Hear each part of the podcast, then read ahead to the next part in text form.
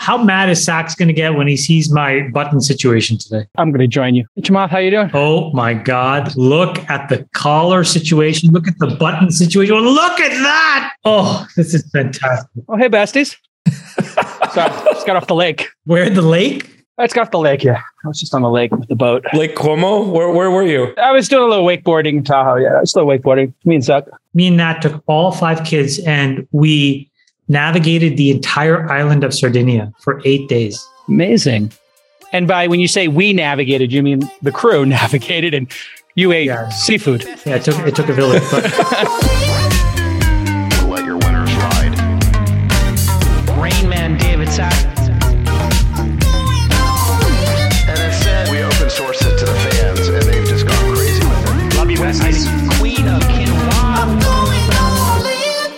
All right, everybody, welcome to episode 91, episode 91 of the All In podcast. Yeah, we're still here.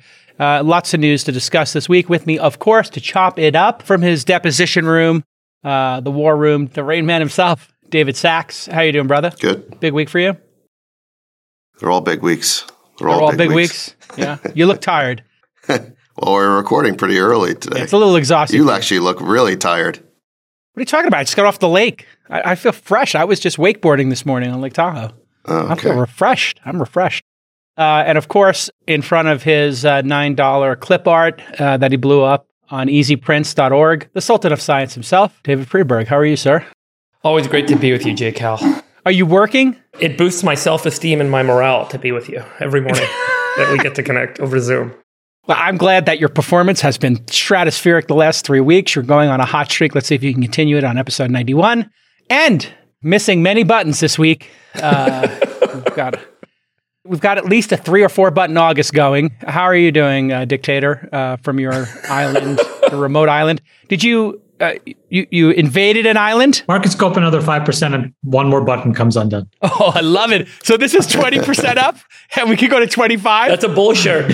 Daddy's back. the more bullish he gets on the market, the more he unbuttons. Daddy's back. So the Well, are the- are the low rise jeans on right now, or are you wearing shorts? What are you wearing? Show us those stick lines. I'm wearing these beautiful linen shorts. Can you stand up and show us? Yeah, Yeah, come on, yeah, give us a 360. Come on, let's see what's Oh, going look, on. so look, I have, I, but these are the most beautiful. Oh, these they are are. linen- Oh, inner thigh, whoa. inner thigh. That's a little too much thigh. Yeah. That's like a chicken You, wing. you guys like this? It's They nice, look tight too. Very tight. Are you Yeah, those are definitely yours. are you wearing like a children's size or something? Is that a junior size? I like, you know, I like the tighter sizes. You do. I do like the tighter sizes. I think they uh, they they One fit my body does. type. Accentuate all the little bumps and Ugh, And nodules? Too much information. All right, let's start with. Um, there's a lot to talk about this week. I think one of the most interesting things last week we were talking about it in the group chat uh, that doesn't exist. Uh, Vision Fund's $21 billion investment loss for the quarter. Masayoshi san did a really great uh, YouTube video. I sent it around. Did any, any of you guys watch the video? yes. No, Oh, okay. It's, it's really interesting to watch. We'll put it in the show notes. It's like a six minute interview he put on his earnings page, right? Like right when they put out quarterly earnings, he's like, here's my interview. Yeah, they, he, you know, he comes to a podium and basically talks about uh, the Vision Fund. Obviously, if people don't know, the Vision Fund one was hundred billion dollars, the largest venture fund ever raised, um, and SoftBank's current market cap is sixty-six billion. Here's the quote from the FT article: Son said on Monday that SoftBank would now subject itself to dramatic cost-cutting exercise uh, after a $59 billion investment gain at the two Vision funds, almost completely reversed over the past six months. They were up almost $60 billion at the peak and it came crashing down.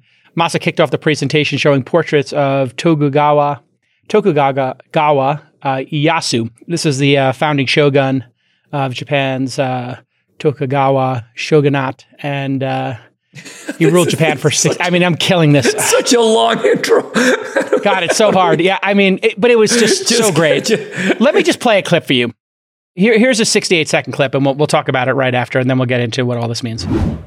This is a portrait of Tokugawa Ieyasu. He actually made a big loss against Takeda Shingen and came back. In the background of that, Tokugawa Ieyasu had to face Takeda Shingen, which is much, much larger army than theirs. And uh, most of the allies actually said uh, this is going to be the losing battle so that they should not go for it, but actually better to stay at the castle. However, Tokugawa Ieyasu didn't want to lose his face so that he get out from the castle, had a battle, made a complete loss and suffer uh, and came back. And that actually learned lesson. He tried to remember and remind uh, his own learnings and put it into this drawing. So since the foundation of SoftBank Group, I made a two consecutive quarters loss.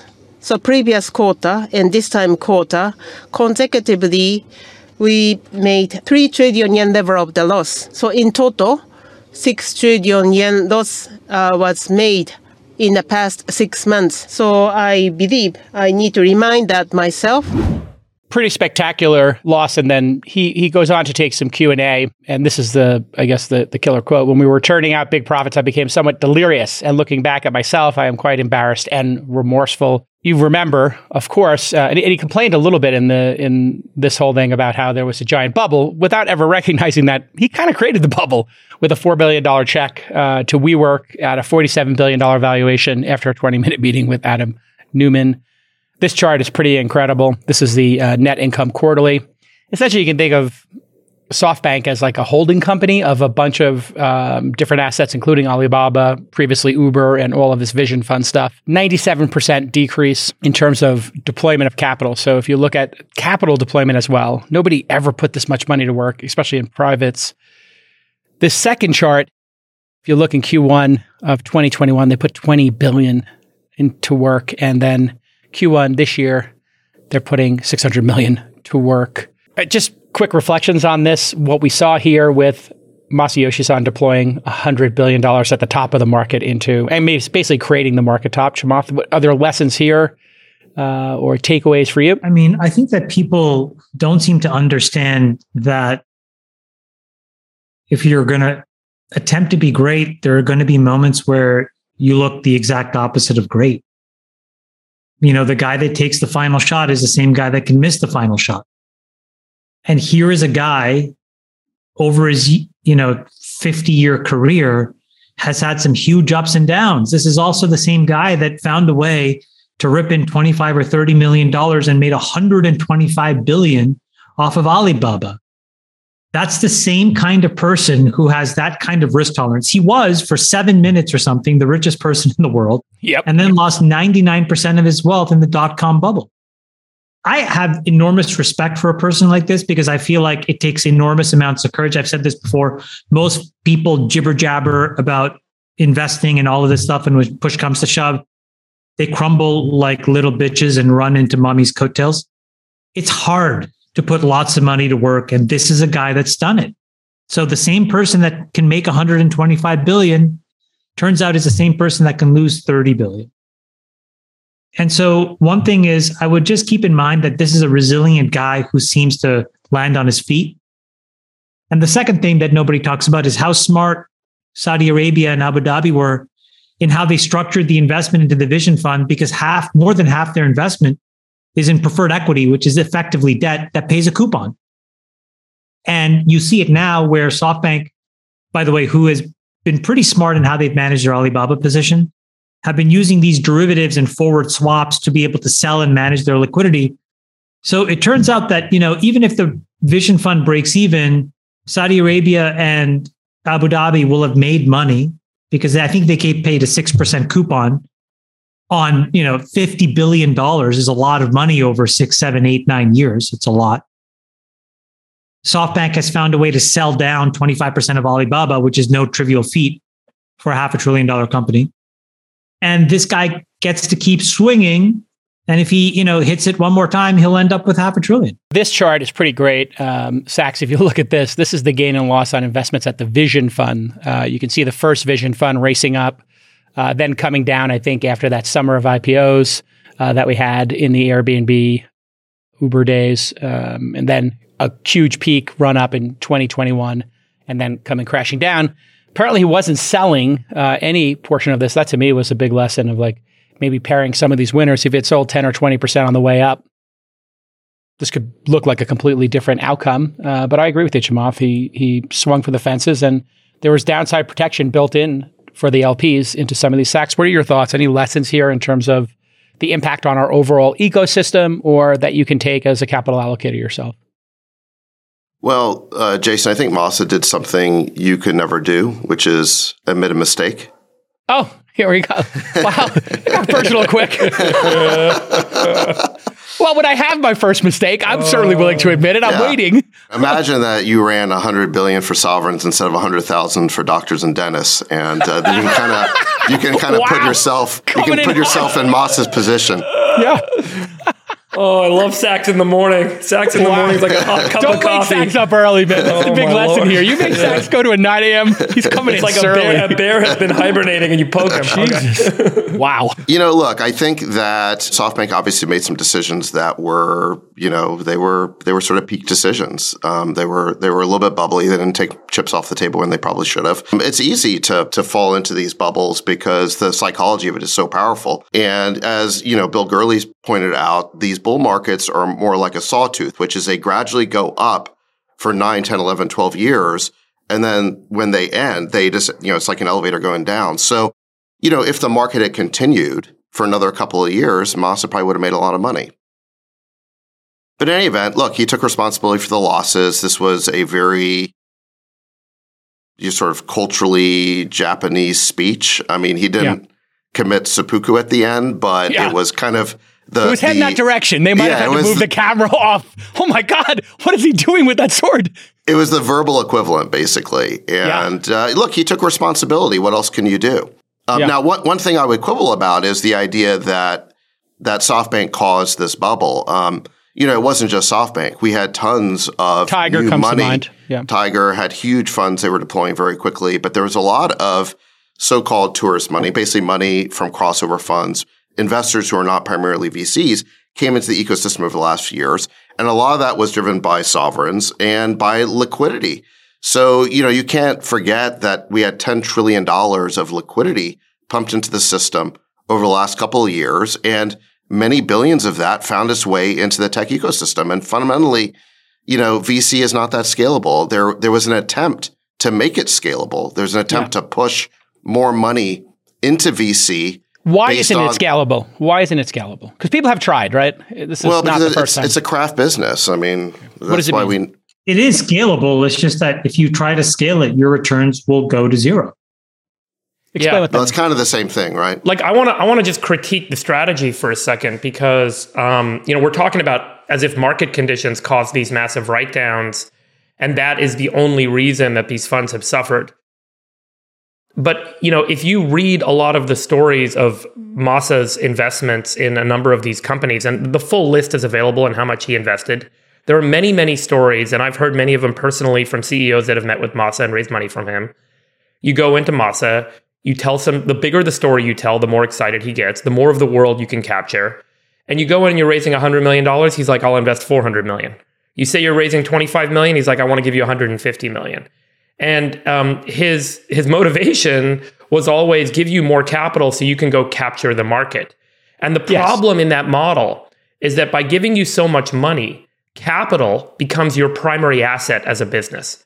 And capital needs to be the fuel that enables your assets as a business to accelerate. But as soon as capital itself becomes your primary asset, the business is doomed to fail. And that's a really key point. If you let's say, uh, and let me let me be very specific about what I mean. Let's say you have a, a direct to consumer business that requires online marketing, and your, your your business grows well. You spend hundred dollars to acquire a customer. Suddenly, someone says, "Here's a billion dollars to spend on acquiring customers." As soon as you have to start deploying a billion dollars, your cost of acquisition goes up. The number of customers per dollar spent goes down, and the business itself starts to look upside down and fail. And that's what happened with a number of these businesses that Masa put in, and he put oversized checks in. WeWork is a really well documented example in terms of what happened. When they started to accelerate their growth beyond the natural course of the business because of the amount of capital that they took, it really started to hurt the fundamental profitability and unit economics of the core assets of the business. And um, this strategy theoretically can work to a degree, but Masa took it to a level that had not been seen before. I think I, I highlighted for you guys like back in 20, 11, I think, when Andreessen Horowitz, they, they pitched me on this idea. I was trying to raise $25 million in my company. Mark was like, we'll give you $40 million. You can accelerate your growth. And he's like, we want you to go capture the market. And Peter Thiel always used these terms, go capture the market. And these um, and blitz the- scaling, Reid, and Reid blitz Hoffman. scaling. Yeah, and Reid Hoffman with blitz scaling. And, and the motivation is look, we'll give you more money because the, the core asset of the business works. The core assets of the business work. So the money should be more fuel for the fire. The problem is if you overindulge, if you put too much money in and the the asset cannot handle that much capital, the whole thing collapses. Yeah, and I- there's say so it's even- many documented yeah. examples of this in his portfolio. And I think that the strategy is worth highlighting that there are some issues with that strategy across all these business categories. It doesn't always work. Right. the core issue here, I think, is, and then I'll, I'll go to you, Sacks, and then Chamath. The core issue here that you're describing, is exactly correct, and it really is up to the founder to decide what they're going to do with that capital. The WeWork example is so instructive because they were buying under market uh, buildings in the in the tenderloin and then marking them up to you know Class A office space and getting those prices. Once they got the Masa money, he started buying Class A and offering it at Class B prices and Right. flipped the whole business upside the down. rate at which you can deploy capital Yeah. does not flex, right? And so in, in all businesses, understanding the rate at which you can deploy capital to grow is critical to understand how much capital you can raise. And And, the then if you raise too much money and you and you flex beyond what the natural condition of the business is in terms of capital deployment, the economics fall apart and the business itself looks terrible. And eventually you will have a write down. and the distraction on the founder is the key. I mean, look at what Adam Neumann, he was easily distracted. He started buying surf machines and companies and starting kindergartens. Because you can't everything else. naturally deploy that much capital. So you find unnatural ways to deploy it. Let me build on that point. I think there was a belief on the part of SoftBank that they did publicly espouse, which is that they could be the kingmaker. Totally.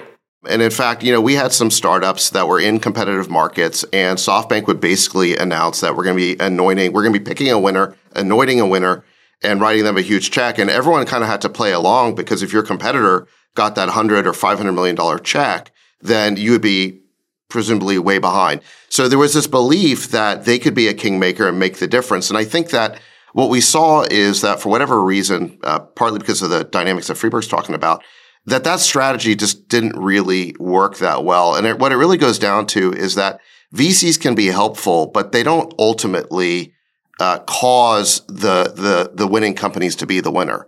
Um, so this idea that you could be a kingmaker, I think, was a little bit flawed. And I think one way that Tiger actually improved on this model was that they never tried to be a kingmaker. They just they actually went the other direction, which is we're going to own less your company. They tried to be passive, non-dilutive uh, capital, and they would do high price rounds, but you know with with reasonably sized checks. But they didn't try to go for 25, 30 percent ownership at a late stage. And founders did like that model better. Now, as it turned out, they both had the market timing wrong.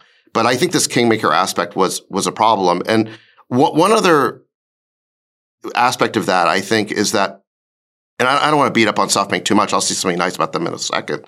But I think one of the mistakes they made is you'd see them writing multi hundred million dollar checks into companies that were at a very, very early stage. Pre product com- market fit. Pre-product market fr- companies, frankly, that we thought were like seed investments. Brandless was the perfect example. They were it was a it was a company that made like soaps and dishwashers and cereal, but they had no brand on it. It was like Uniqlo of this, and they gave they gave them I think two hundred million dollars, and I was like, this is a seed stage company. It makes no sense. Right, right. They were, I mean, look, they wrote like $500 million seed checks into robotics companies effectively.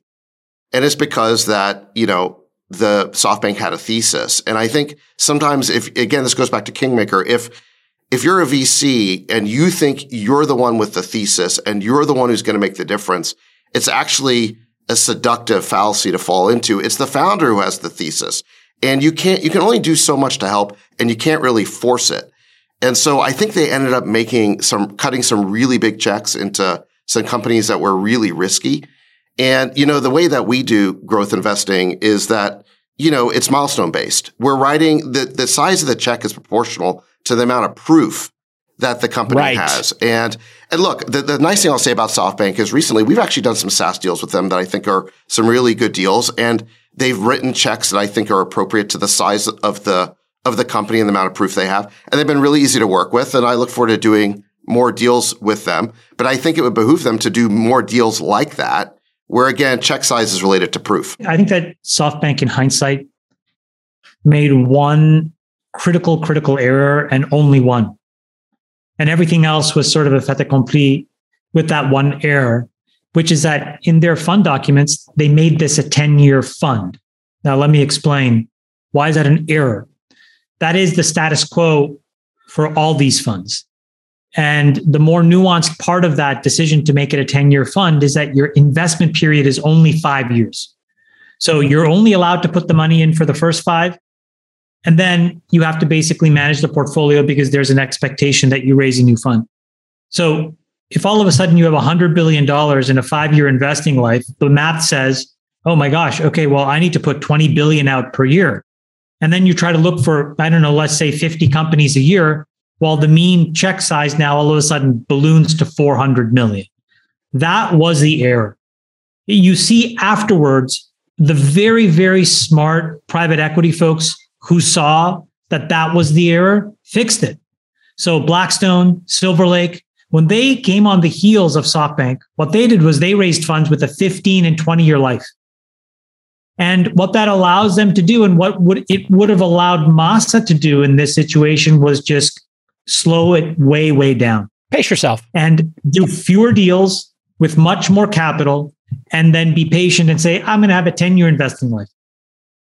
And I think that that would have saved them. And they would have looked incredible right now because they would be the kingmaker in a moment where there is no money flowing into venture and early stage tech. So, in my opinion, I think it was just that it was such an ambitious feat that when it came time to execute, whoever was really in charge of those details kind of fucked it up. And they should have realized the math didn't work for a five year fund life. And they should have made it a 10 year fund life or 10 year investment life, which would have put a 20 year fund life on the thing. And I think they would have been fine. Yeah, I mean, if you look at it as 60 months, maybe you take out August and like the holidays, you got basically 50 months to deploy 100, 100 billion. It's 2 billion a month, Impossible. 500 million a week. I mean, how do you even process that many deals? It's impossible. The quality Um, of the diligence by by necessity has to go to zero. Yeah, it's it's it was a crazy strategy. If, If, you can breathe, you get money.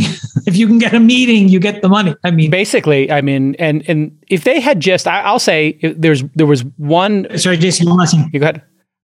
No, and it forces you to have a team that is so broad and large and diffuse. That is not this game. This is another thing I would love to, you know, for us to talk about. Correct, correct. Investing has never, will never, and is not ever a team sport. Okay. Explain. It is like basketball. You can be on a team, but you are Steph Curry or you are not Steph Curry. You are Draymond Green or you're not Draymond Green. You are LeBron James or you're not. There are J.R. Smiths on a team. There are Tristan Thompsons on a team. Eeh. And you come together and the team can win a championship, but there are these exceptional individuals. Yes. And the firms that have really done well consistently over decades embrace that philosophy. Benchmark, Sequoia, you know, these guys don't try to create this team oriented, glad handing approach, but they also don't allow the teams to get so diffused that there's 500 people running around ripping money in because you basically then return the beta of the market. And if the market doesn't look good in that vintage, then all of your returns look pretty crappy. The lesson for me in all of this is I think we, we talk about riding your winners on the show. That came from, just so people understand, when we said ride your winners, and it's famously in the in the opening song here, what we were talking about was like, don't sell your entire position, like when Sequoia sold their entire Apple position or, or other people have done. But pairing your position would have changed this whole story. If he had paired 10, 20% of some of these names that were breaking out I, I disagree with that too. I along the that way. that's Oh, I, why? Go ahead. Because I, that's the dumbest I think idea in the- the world.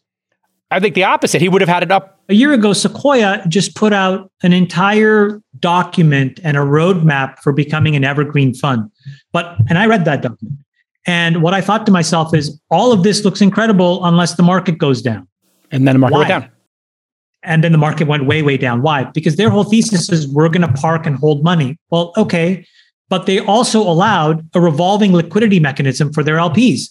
Every So, year. You know, you're a cancer foundation and you want to fund cancer research and you expect Sequoia to give you back money. You fill out a form and Sequoia basically fronts you the money. Well, excuse me, but you can see how all of a sudden this can very quickly get out of control because then where does Sequoia get that money? They'll have to borrow it. Or liquidate some positions. But the whole point is to not liquidate positions. This is, this is what they said. Yeah. So my, my point is, I really think, and David said this before, I think a VC's job is to be a VC. It's hard enough to do that job well. And if you think that you're going to cascade across all asset classes and do better than the market, it's an extremely high bar that creates tremendous pressure and forces you to bring things on like debt and all of these leverage lines, which when markets go up will work in your favor. but can very quickly turn against you. Yeah, I, I disagree completely because when if you look at when you're in a private company and you're you own some private shares, you know the revenue, you know the velocity, you know the management team, you have more insights than everybody. You got a massive information edge because it's all based on insider information before it's public. And pairing your positions in privates uh, can be Uh, amazing because you have some overvalued company because someone like Masa or Tiger comes along and overvalues it. So for venture funds, I think when you start hitting these 50, 100Xs, pairing 10%, pairing 20% along the way, which Masa could have done in these private names, especially, would have been brilliant. You're saying don't distribute and just hold on and use debt No, no. and give people give your LPs that want liquidity. What, No, no, what no. Are you saying? I'm saying if you have the opportunity to sell in secondary, you should pair your position in your winners No, 10 not- or 20%, two or three that. times. I'm not That's saying that. I'm saying. I'm saying if SoftBank did that, this would be a different position. No, but like you're using soft, you're using Apple and Sequoia as an example. You do remember the trajectory of Apple basically went to a $4 billion market cap for years languishing. I mean, eh, the, the idea that Sequoia would have held those shares because they had some proprietary view is ludicrous. Why is it ludicrous? What, what if they It was- just had a philosophy of keeping on 20? that company was on death's doorstep. You can see the YouTube videos when Steve Jobs came back. He said, uh, "We may not make it." Yes, but Chamath, that in that that is part of the opportunity. But putting that aside, that's exactly what Sequoia is doing. Is they're saying we want to hold the legendary companies, the legendary brands with the great founders forever. That's all easy in hindsight. How do you do it today? Well, Is today, Unity yeah. is Unity a legendary company, or should you have distributed at one hundred and sixty-five dollars a share? well, I, am That's an the baby here. extremely I'm hard s- question. And I'm saying you can mitigate that question by pairing your position 10, 20%, so you have the best of both worlds. Ax, what do you think? Well, I think it's it's hard to pare down a position while the company's still private because the, the companies don't don't want you to, by and large. But uh, but once they do become public, then the question is when you distribute. And we talked about this. I think it sounds like SoftBank was sitting on quite a few large public positions and could have distributed. I'm not fully familiar with their structure, but given that they had all this debt, seems like you'd want to pay off all the debt uh, as soon as you could. And missing the They had a chance to do that. they had a preferred coupon. They had to pay PIF and and ADIA every year. I think it's like three or four billion dollars. It's well, it's documented, but that's the six percent that they that they were owed on their fifty billion dollars. Mhm. But did they pay it off? La- the, Well, you have to pay it year. every year. You yeah. have to pay it okay, every year. so they did it. I mean, look, I would just say these bubble. It's it's easy. You know, hindsight's twenty twenty. It's really easy to point out these mistakes after the market's cratered. You know, my experience with these bubbles, whether you go back to nineteen ninety nine or twenty twenty one, is when you're in them, they're very powerful psychologically. You know, everyone's talking about how everything's going up, and we, I think, actually had some really good commentary on the show about back in November about how it could be the peak, how it could be all liquidity fueled. Uh, we didn't know for sure, but there were some pretty good predictions on this pod. But by and large, it's it's pretty hard to to know whether you're you know whether Is there a bubble. grounding metric that you use? I'll open up to Friedberg and then everybody else when to know that the market is overheated. Do you, Friedberg, is there something you look at and go, okay, we, we've disconnected from reality? Price to earnings, price to sales, uh, some valuation metrics uh, are the things you look for. So you know that this is overheated and maybe it is time to pair positions. Uh, what, what have you learned over now our third collective uh, down market? valuation trophy hunting, I would say, is a pretty good indicator of things being things being um, Explain what that is. in a heated market. Like if the the businesses, the CEO, the founder, the venture firms, everyone is all about how much you can mark up your investment as opposed to talking about the quality of the business and the quality of the earnings. Um, and then you revert back, as we just recently did, to now people talking about, okay, uh, how strong are the gross margins of this business? How effectively can they deploy capital? What's the return on invested capital? Key metrics around the fundamentals of the business versus the value that the market is willing to pay for the business.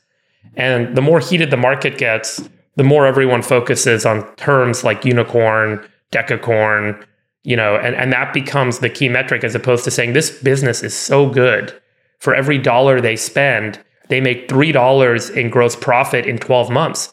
That's what fundamentally says that's a high quality, grow, uh, you know, a valuable business over time, as opposed to here's what the market is telling me it's worth today.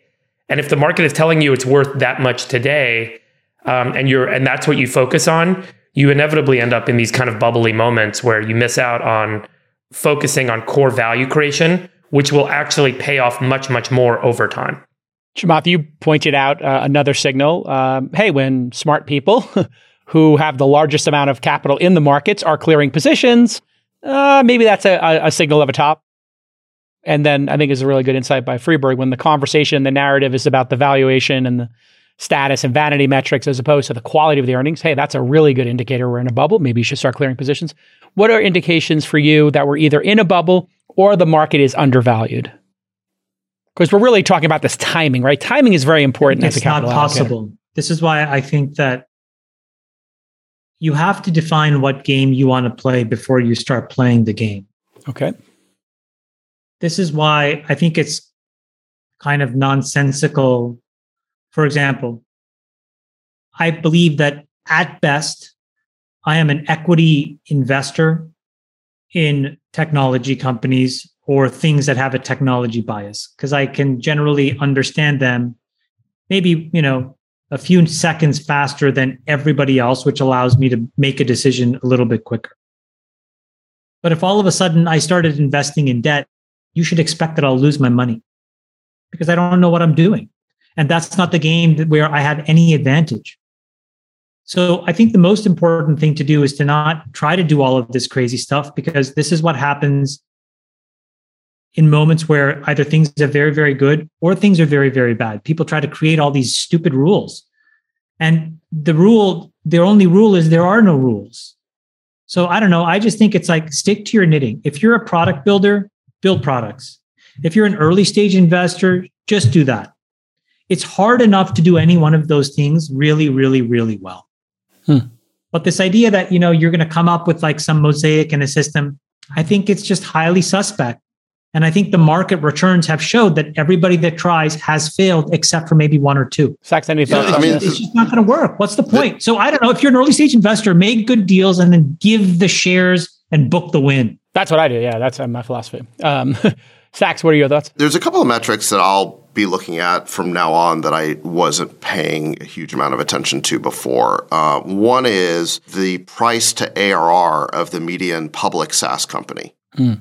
And so, like Brad Gerstner has these great charts where you saw that historically that number was around six. You know, the median SaaS company was was trading at about six times their next 12 months revenue. And it went all the way to 15 during this sort of COVID bubble in 2021. And for the high growth SaaS companies, which are the ones growing 40% instead of 20%, it went from, you know, like eight to 35. So, um, so I'll definitely be looking at that. And, you know, what you're looking for is just how off the historical mean are we, positively or negatively, because these public valuations are the exit comps for, you know, the private markets. And those valuations do eventually trickle down. And so if there is a bubble in the public markets, it will trickle down to the private markets. So that would be like one metric. I mean, again, it's not something that like affects me daily, but it's something I'd want to periodically keep tabs on. The other is just interest rate policy. I mean, I've never spent so much time in my entire career like looking at inflation and interest rates than I have this year because who knew how much this, this stuff was affecting us? I thought I was a micro investor. I thought I was right. just picking companies on a micro level. As it turns out, we were all massively impacted by macroeconomic policy. And you know, it got so we didn't even notice it. The zero, the zero interest rate policy, the ZIRP, along with the quantitative easing. These are supposed to be exceptional measures that started back in 2008, but we stopped noticing them. They continued for years and years and years. They continued until last year. And we, again, we just stopped noticing because we got used to it. We kind of got hooked on, hooked on drugs. So the market did. Um, so I'm just going to have to pay a little bit more attention to what the Fed is doing now and, you know, if you go all the way back to the dot com bubble, what's interesting is that the Fed funds rate back in uh, 1999 wasn't low. It was like 4%. Um, it wasn't like it was even today. And we still had a bubble. But what popped the bubble was that interest rates went from 4 to 6% in uh, from 1999 to 2000. That's what popped the bubble. So, you know, I, I don't I don't know if we'll ever have a situation again like we had over the last few years with the with the ZIRP but um, I mean, that probably looking for that next time is fighting the last battle instead of the next one. but you do probably have to be a little bit more aware of monetary policy and what the Fed is doing. Yeah, this chart, um, Exhibit 6 from the Vision Fund benchmarking against pure funds that Chamath just put into the group chat is absolutely spectacular. Um, it puts uh, Sequoia Insight and SoftBank, um, you know, large, large funds uh, against each other. Fund size, 100 billion for SoftBank, 8 billion for Sequoia, 6.3 billion for Insight. And to Chamath's point earlier, the pace is, yeah, really crazy. 130 deals. Deals per month but then the average check size is 620 million versus 130 and 70 and the deals per month 3.5 versus 0.6 versus 4.2 so insight going pretty fast with small checks softbank going very sequoia fast data with here huge checks is really you know sequoia has the benefit of being able to back test against 40 years of returns and so if essentially what they're saying is there's really no more than five or six companies a year that are worth investing in that's a really big signal that's worth thinking about. And so, you know, five or six companies, maybe they can absorb even $600 million each. You know, it still puts you at three and a half, $4 billion. Doesn't put you at 20, which is what you need to put 100 into the ground in two billion a month. I mean, my lord, it's like Brewster's Millions or something. It's it's like some crazy again, I think, premise. I think I think in fairness to in fairness to SoftBank, again, you know, these are the same guys that invested in Yahoo, they invested in all of these, you know, dot com companies and brought them into Japan, including great businesses like Cisco. You know, these guys have been big time serial winners. I think the tactical mistake was not having a 10 year investment life. I mean, and we could be sitting here next year. Alibaba could double in value. A couple of their other positions could Pro- recover I mean, 50%. Not, okay, but not. we could be sitting there and they could be, they could have closed the gap massively. Anything's possible. I think actually a good jump off point here. Uh, great discussion, gentlemen. Do we want to talk about the markets? We got the inflation print, uh, Sacks. I guess depending on what political party you're in, it's either 8.5% or zero, 0% month over month. Uh, if you're a Democrat, if you're a Republican, it's 8.5% in our uh, polarized times. Uh, but what does this tell us, uh, Sacks, uh, just at least about maybe inflation is tipped over and we're going to be flat for a little bit. That obviously caused the market to rip a little bit. And we had this incredible jobs report. Uh, we're now at 3.5% unemployment. And yeah, we had twice I mean, look, as many think, jobs think, as we predicted. I mean, it's pretty extraordinary what happened in the last 30 days to the to these uh, prints. Yeah, look, I think that overall the economic data is mixed, uh, but we got a couple of good data points in the last month. Um, so inflation did decrease from 9.1 to 8.5 percent. Inflation was until now measured on a year-over-year basis, not a month-over-month basis. But since we got the first good month-over-month reading, all of a sudden now it's been redefined to be on a month-over-month basis. Just this is the same thing that happened with the definition of recession where recession used to mean two quarters of negative GDP growth. Of course, that happened. And so all of a sudden the definition became unknowable. We have to defer to this, um, this economic board that won't render a decision until next year. By the way, if that were true, how could we ever contemporaneously talk about a recession?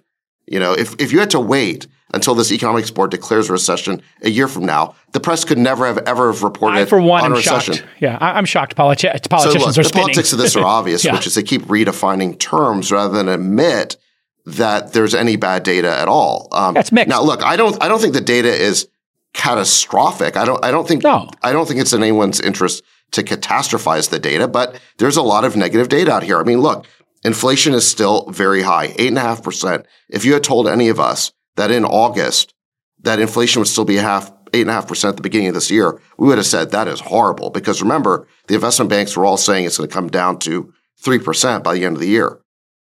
So inflation is still high. The jobs picture is good. Um, we're technically in a recession. I, if I were to predict, I think what's going to happen now, I think, you know, look for a double dip. I wouldn't be surprised at all if in Q3 or Q4, we're back to positive GDP growth. But I don't think we're necessarily out of the woods because I think there's a pretty good chance that next year these these um, rate hikes really kick in. It takes six to nine months for them to ripple through the economy. So if you look at the construction industry, the construction industry has just been devastated. New housing starts. You talk to the builders; they tell you that the construction industry has just been clobbered by these rate hikes. The uh, inventories are piling up. And the affordability of there's a chart today about the affordability of home prices at a 40 year low. And so the construction industry is really the bellwether. When a recession starts, they're the ones who are first impacted, but it's probably going to take six to nine months because get- the loans are so expensive and cost of capital is expensive. right. They can't exactly. start new projects. Yeah. So look, I if I had to, I think we're in a shallow technical recession right now. I bet that we probably bounce out of it in Q3 or Q4, but I think there's a significant risk that we're back in, we're back in it next year. Just my guess. Friedberg, we- we've been talking about consumer credit a whole bunch, buy now, pay later. Um, household debt now totals more than 16 trillion. Credit card balances uh, make up 890 billion of that. Obviously, student loans, mortgages, other things are in there. And the number of credit cards uh, is now at a massive high 550 million of them issued here in the United States. Uh, we added massive amount of debt. Uh, it's still lower. The, the, the credit card debt, just to be clear, is still lower than the pre-pandemic level of 930 billion but consumers seem to be taking out credit i guess to deal with inflation or to enjoy their lives because they're not stopping their spending uh, and we see that in some of the stocks and the earnings reports that are coming out as well so what's your what's your take on this you know conflicting data we have or is or have you made some sense of it and, and what is your prediction of q4 Sorry, are you asking what my take is on the consumer credit? well, basically the overall macro situation here. We've got consumer credit, you know, people taking on a lot of debt while jobs look great, while inflation is still high. What does that look like, you know, as we go into Q4 uh, and next year? What, what, what is this telling you? Is there some signaling you can take from this? Sacks said shallow recession, thinks we might double dip. I'm kind of getting to your prediction of Q4. Maybe I mean, this is a little repetitive. I mean, I've said this. I first said it in May at the All In Summit, and I said it again on the show twice. Great. Which is, I think that the definition of a recession of negative GDP growth when you're coming off of inflated GDP is, you know, it's it's not a binary catch-all term. I mean, the fact is, we had uh, inflated assets, and um, as a result of inflated assets, we had inflated earnings, and we had inflated valuation, and we inflated income, and you know, now the capital's coming out, and things are going to go down inevitably. But I don't think that this should be deemed that there's something fundamentally negative about the U.S. economy. The biggest risk I still see is this rising consumer credit balance, particularly in a rising rate environment. People are taking on more debt. If you look at the New York uh, Fed, here I'll just give you the latest. Um, uh, this is the household debt and credit report they put out. Household debt rises to $16 trillion amid growth in housing and non housing balances. And so there are variable rate loans in there in the auto, uh, home, and credit card markets. Those variable rates mean that as interest rates climb, the amount to service existing debt will go up each month. Um, and the amount of debt that's being taken on is also going up each month. And so the key economic question is Does the uh, income gain that's being experienced or the asset value gain that's being experienced outpace the increase in um, monthly debt service needed for a large number of consumers? Student loans are also in here, by the way. And so when you put that all together, um, it's a it's a very technical question, which is technically where do you start to see defaults rise? And when you have defaults rise, then the money that's owed and the services that are the service payments that are owed on that debt trickles through the economy because bonds start to default, um, equities start to decline, and so on. So, um, you know, I, this is why I can speak at a high level uh, from a macro point of view that the rate at which debt is going up and consumer credit is going up, and the rate at which rates are climbing that affect the revolving um, and variable rate um, uh, debt that consumers hold could outpace the income and the asset value gain, particularly when equities are down, 401ks are down, house, housing prices are down. And so there's a tipping point. And uh, when that starts to happen, then you start to really hit um, an economic crunch. And i I've mentioned this multiple times now that it's the thing, you know, I would kind of watch most closely. While there are core elements of the current economy that look strong, um, there are uh, real uh, concerns around whether consumers can keep up with their debt payments uh, in the Chamath, months are and you- quarters ahead. Yeah. Chamath, are you following this consumer credit uh, surge? And do you think that this could be a black swan type event? This could be, you know, um, uh, Well, it's a no major black swan headwind. because it's right here in front of us. So you know. Okay, Like, I well- think, yeah, yeah. I, I would say like a massive contagion where there's massive number of defaults creating a black swan contagion like event. But yes, so it's it's not it's maybe hidden in plain sight. What do you think, Chamath? Is this important data uh, or impacting your view on things? Yeah, I think it's important. It's part of a mosaic, and I, I don't, I don't really know. Look, what are we trying to get from this discussion?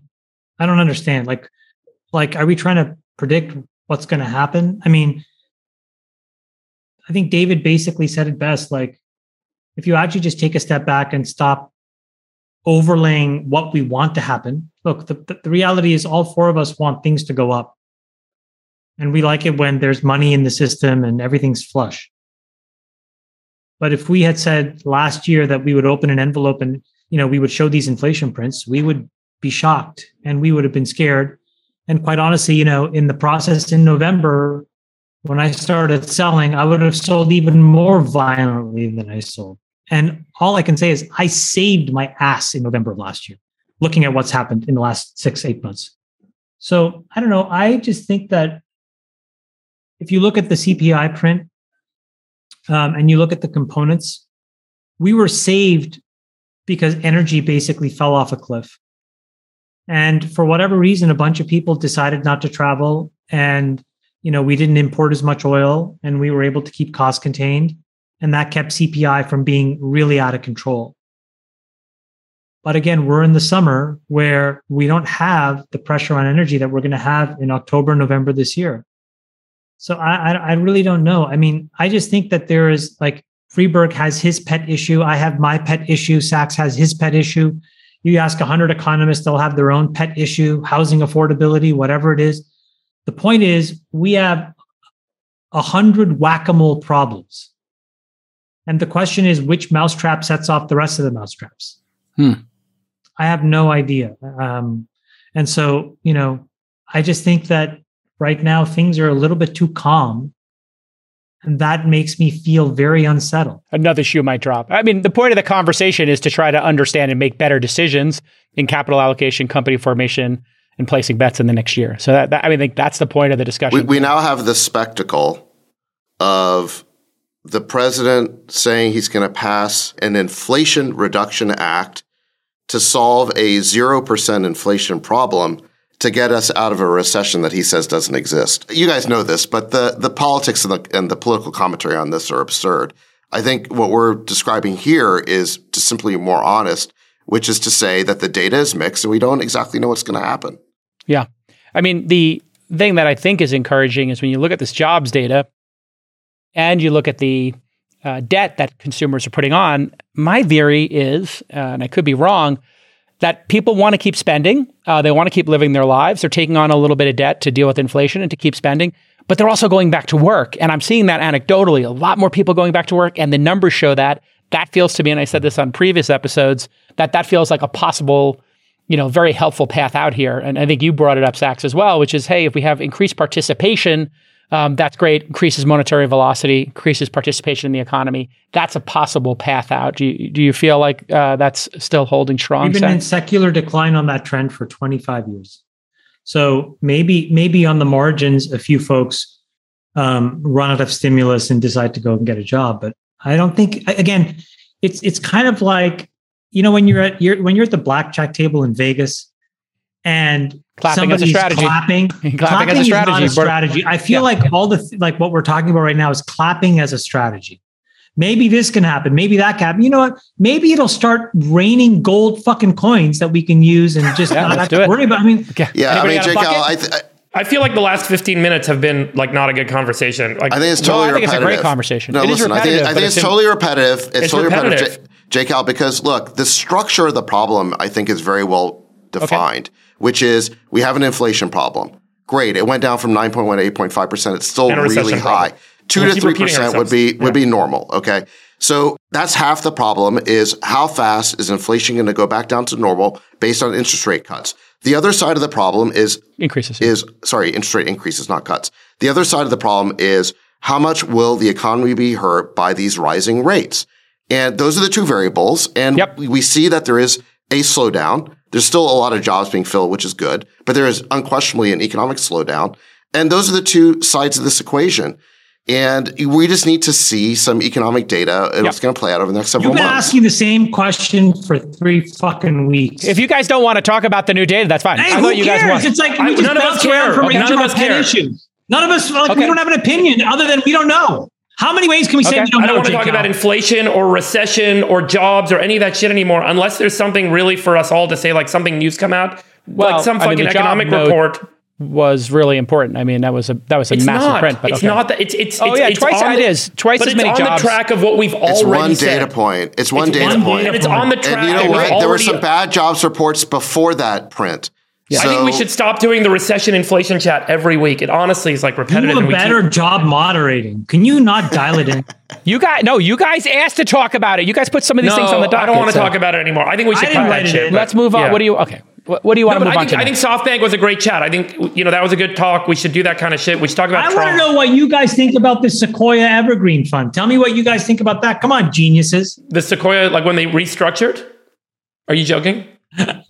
I love I love when these two go silent. no, no, I, I was didn't want to interrupt anybody. I don't understand what you're saying. I don't understand why you guys are trying so hard to avoid the the obvious news of this week. Was there something else in the news this week? Sacks, um, if Trump actually had some material in Mar-a-Lago that was related to the nuclear program, and um, you know there was an attempt to try and re- get recover those documents through normal means, and they were not recoverable, what would your course have been if you were the director of the FBI or the president of the U.S. in that condition? Because I think that seems to be the party line of what's going on here, Well, I, or the, you the, know, the Democratic kind of spin on what's going on here. But like, you know, honestly, in that circumstance, what do you think would have been appropriate? So there's there's some sort of confidential material related to our nuclear program or nuclear weapons. Something's something there in those materials that were attempted to be recovered or were taken without approval, and then they tried to recover it.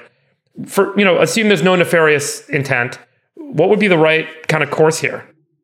Well, I, so I, I don't know exactly what's going on. I just think that um, you can't necessarily give the F. Sadly, I don't think you can necessarily give the FBI the benefit of the doubt here in light of their history. Um, but let's back up. I mean, first you had this this raid on Mar-a-Lago where you got 30 FBI agents. They're not wearing suits with holstered sidearms. They're carrying AR-15s, you know, weapons of war, fingers just outside the trigger guard. They're wearing body armor. It looks like a paramilitary raid on Mar-a-Lago. It's utterly unprecedented.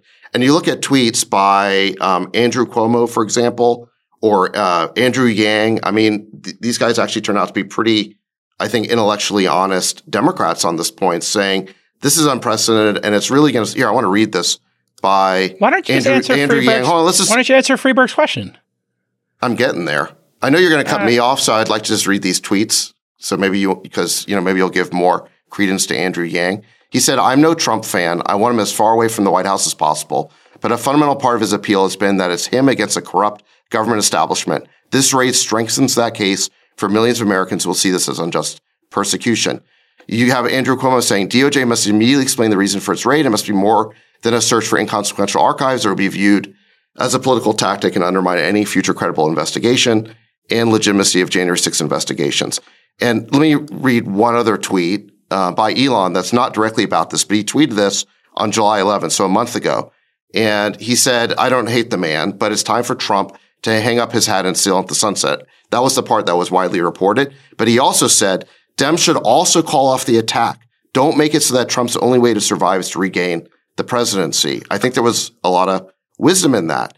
And, you know, I'm old enough to remember when the case for Biden getting elected is we have to move past this partisan warfare, this extreme rancor and derangement. And we were told that the media, you know, all these people who had TDS, that, that their psychosis was due to Trump. And if we could just move past Trump, this, all this sort of partisan warfare would end.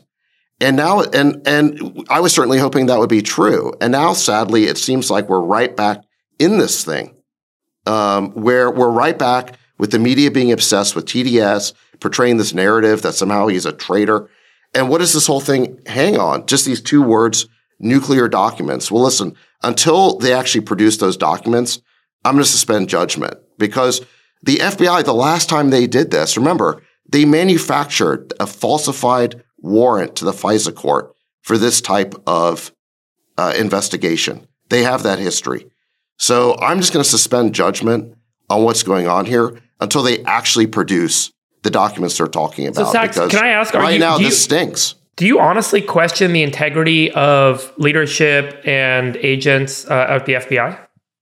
Are Like, you serious? honestly? Like you don't think? Yeah. All right, let me read you this tweet from Michael Burry. I don't, I don't, I don't want to hear the tweet. I want to hear your point Well, of view. no, no, Like, no. Well, I, I I agree with what Michael Burry's saying. So I think sometimes it's help, there's a lot of thoughtful commentary about this. And what Burry says is J. Edgar Hoover led the FBI for five decades, denied the mafia existed, fought the civil rights movement, shielded the KKK. Multiple presidents acknowledged fear of him. So what he's saying is that the FBI, since its inception, has political origins uh, and, and, and basically meddled politically in the affairs of the country. Then he says the FBI lied to the FISA court. This is back in 2016. Totally true. Altered emails, leaked lies to the press to get Trump. Nothing shocking.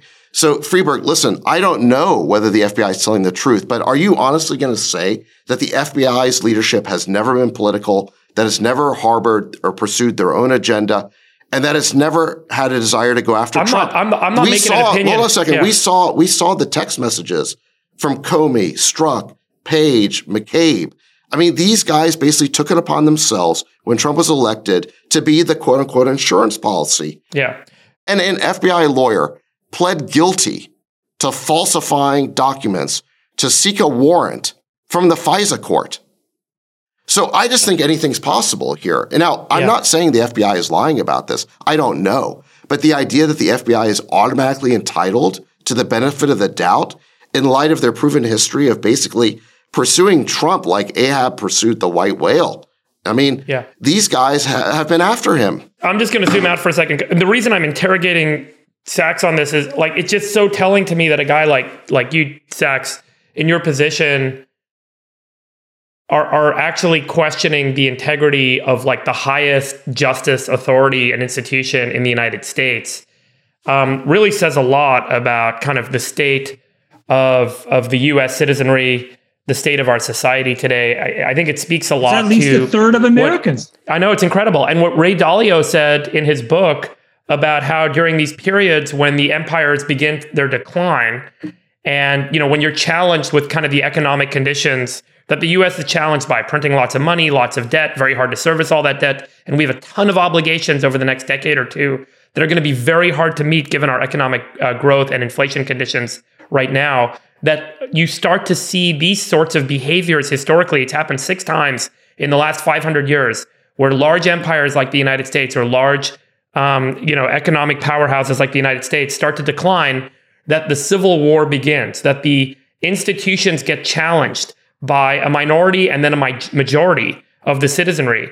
And it really starts to crumble and, and, and challenge the uh, the integrity of the institution and its ability to hold itself together. Well, I, I'm not. Um, hold on a second. and- I'm and by not. the way, I'm there- not there- challenging. Hold on a second. I'm not. well, you're questioning challenging the, integrity. You're you're questioning the integrity of the Department of Justice, right? Listen, And I'm, I'm- I- by the way, I'm not I'm not arguing. I'm, I'm just not- pointing out like it's it's an incredible condition for us to find ourselves in. Yeah, but I but but but my questioning did not create that condition. There, this lack of trust is I earned. It's earned by the FBI in light of behaviors they took just a few years ago. Now, listen, I'm not defending Trump per se. I don't know what he did or didn't do. Okay, but I think that it you can't just accept at face value without further proof these leaked what what are basically leaked comments by the FBI. Yeah, Um, I mean, look, guys- I'm not, listen, I'm not a naive child. I mean, the fact of the matter is that power can be corrupt and power corrupts. Okay. And we have seen that the FBI from its earliest days did engage in corruption and more recently against Trump himself had a vendetta against Trump. So I'm also- simply, so yeah. hold on. So all I'm doing is I'm not going to automatically accept at face value what they're saying until I see some proof. Now, I'm not saying that they're wrong or they're lying about this. I'm simply saying I'm not going to accept it at face value. Yeah, I'm, and, and remember, Trump Trump was elected on on uh, on the platform that there is this deep state, that there is institutional corruption, that there is um, malaise and lethargy in these institutions of the government that are funded on the order of trillions of dollars a year, and that that's what he was intended to you know to go and and blow up and repair. And there there's there's a very strong and, and potentially close to majority percentage of voting Americans that that feel that there is this core deep state corruption, uh, institutional lethargy that is challenging our ability to give everyone the freedom and liberties that they deserve. Freebird, these agencies are supposed to be nonpartisan. They're not supposed to have a horse in the race. And what we saw is that when Trump was in office and these texts came out, clearly the the top levels of the FBI, these top agents, I'm not talking about the rank and file, I'm not talking about the field agents. I understand that a lot of them are law and order types who vote Republican. I get it. But I'm talking about the leadership, the highly political leadership in Washington. And it was pretty clear that they had a horse in the race. They did not like Trump and they were out to get Trump. And, you know, again, I, Trump is not my preferred candidate for 2024. But what the FBI has done with this raid, quite frankly, I think has polarized the outcomes.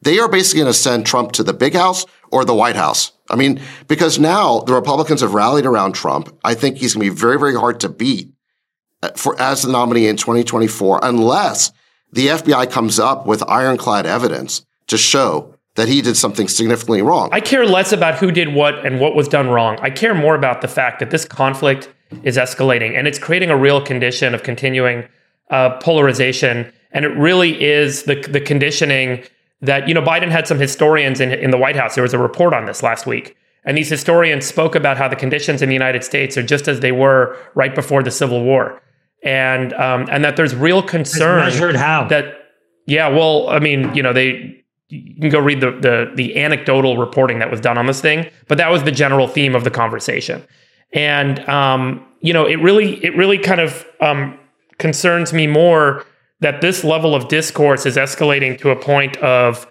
uh, you know, there's corruption, uh, this person is a criminal, and that sort of discussion happens, um, you know, in, in more dire circumstances and more in, in, in economic circumstances than has ever been seen. You know, the U.S. is the largest economy in history. And we're now having these sorts of conversations that typically lead to some degree of conflict, and it's really concerning. Well, really I, I, just think, listen, I, I, think that Trump was out of office. We were told that this partisan rancor would stop once he was out. And it's, you know, they're pulling him back in. And all I can say is that when the, I think we know maybe 1% of the story. Okay. I think this leak around nuclear documents is, it feels like a selective leak. It's not certainly but all sides are inflammatory. But, all but, sides are cantankerous. Well, I'm, right? I'm, and I'm yeah. suspending judgment. What I'm saying is, though, that when all the information comes out, there better be a very significant there there. No, no, no. We've made that impossible too because he Trump came out and he basically said, uh, "Hey, listen, if you if these guys find something, it was planted." And now you're going to have at least a you know 10 or 15 percent of the population that believes, okay, this was planted. It wasn't actually there, and you know, so whatever the outcome is, um, will not be good. Nobody will be satisfied, and both both of the extremes in the United States will be even more angry, further inflamed. Yeah, further it's, inflamed. Well, that, and that's yeah. what I'm saying. That's, the inflammatory I think, index has now has now skyrocketed. Yeah. By the way, this is why I think at some level maybe the lack of faith in these institutions is well deserved because where is the the, the you know the the the prudence of all of this? Like where is the the circumspect, thoughtful, methodical thinking about all of the different outcomes that could be possible so that you exhaust every option and this is the only option left. And then, even then, if Merrick Garland was open to basically saying, unseal the warrant, why didn't you do it before and say, we're going to have to serve this guy unless he actually gives us these things? There's all kinds of things you could have done. Oh, clearly they did to keep the hold on a second to keep the temperature of this thing way, way down. And that's and, what's and to your point, Chamath, they could have let Trump's lawyers watch them do the search so that nobody could claim anything about anything being planted. Yeah. So the they didn't let that happen The inflammatory either. index is spiking. I think that's my key takeaway on all of this. I, I care less about what Trump did and what the DOJ no, did right. and what the FBI and, and did. You know, but like, I'm more concerned about where this takes us because the next step, regardless well, of the outcome, where it takes us. You know where it yeah. takes us. When you're on tilt at the poker table, what do you do? You cannot think properly. That's what right. That, and, so and that's where people, everyone's at right now. Yeah. When people are so inflamed with emotion, they start to make very poor decisions. I don't know whether the DOJ and Main Justice made a poor decision or not. I think this is where we have to hold our breath and hope they didn't. I don't know whether the White House knew anything or not. But the whole point of all of this is that we pulled this guy right back in to the to the to the main stage. Absolutely. I mean, you're like I said, you've polarized the outcomes. You're either going to basically send this guy to jail, or you're going to send him to the White House. No, I think to the there's very House. likely. No, I think there's very likely a middle path where nothing happens, Right. but it will further erode what Friedberg says, which is it's just a little bit less trust in the DOJ. and the institutional integrity is eroding. And when institutional institutional integrity Well, erodes, that- and- the, the, the fabric of what keeps everything working starts to fall apart. And I'm not saying this is some cataclysmic civil war happening. Just to be clear, I'm not saying there's some cataclysmic civil war happening next year, but it's an unfortunate decline in everyone's faith and and and the stability of the institutions that we all rely on to support and service us because the inflammatory index is going to go up and everyone's going to be criticizing everything. And that's a nasty this, this place is why to I think we really have to ask: Was this really necessary? I mean, why did the DOJ and the FBI think this was necessary? Yeah, I I mean, these think the boxes were just judgment- sitting there. I think that's a reasonable question. Is like if these things were actually sitting in a box with a lock that they changed, there must have been something more that was so grievous where you had to do something like this. Now, by the way, David, I just want to. I read, so I don't know if it's true or not. I think maybe it was in Bari Weiss's Substack or Matt Taibbi's Substack. These folks weren't armed to the teeth. They came in jeans and shorts and t-shirts.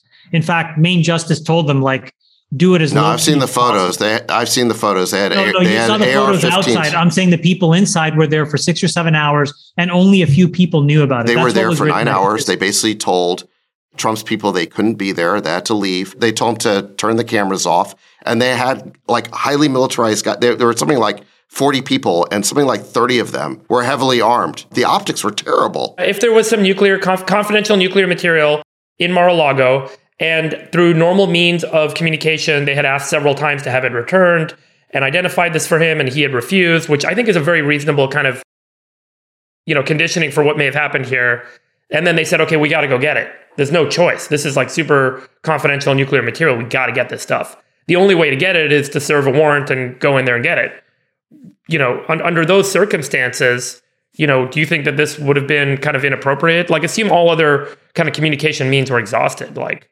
you know, what would you have done if you were president? Listen, I think there is information that could still come out to convince me that this raid was warranted. Um, Yeah. I just haven't seen that information yet, and I think the optics of it were terrible. I like Right. the point I was making. I don't know why it wouldn't have been good enough to send in the FBI agents with holstered sidearms. You know, not AR-15 weapons of war. You know, where the fingers were just outside the trigger guard. It looked like a paramilitary raid. So whoever was thinking about the political ramifications of this clearly didn't do a very good job. I also don't the know. optics. Yeah, the yeah, I optics are also don't Yeah. know why you wouldn't give the courtesy to a former president of the United States to give them either more of a heads up or to let his lawyers attend so that just for their own protection, so they can't be accused of planning anything. That would have been smart. And I don't know why they would have said to Trump's people that they couldn't record it. And I don't know why there's been reports that the FBI went through Melania's closet. I mean, seriously, they're like going through Mel- Melania's clothes. It's just weird. It's weird. So there's a lot about this that we don't know. I'm not conclusively rendering judgment about it because there are things that absolutely could come out to convince me that it was warranted. But I haven't heard them yet. Okay, everybody, we'll see you on the next episode of the All In podcast. Love you, besties. We'll let your winners ride. Rain Man David Sack. We open source it to the fans, and they've just gone crazy with it. Love you, besties. The Queen of Quinoa.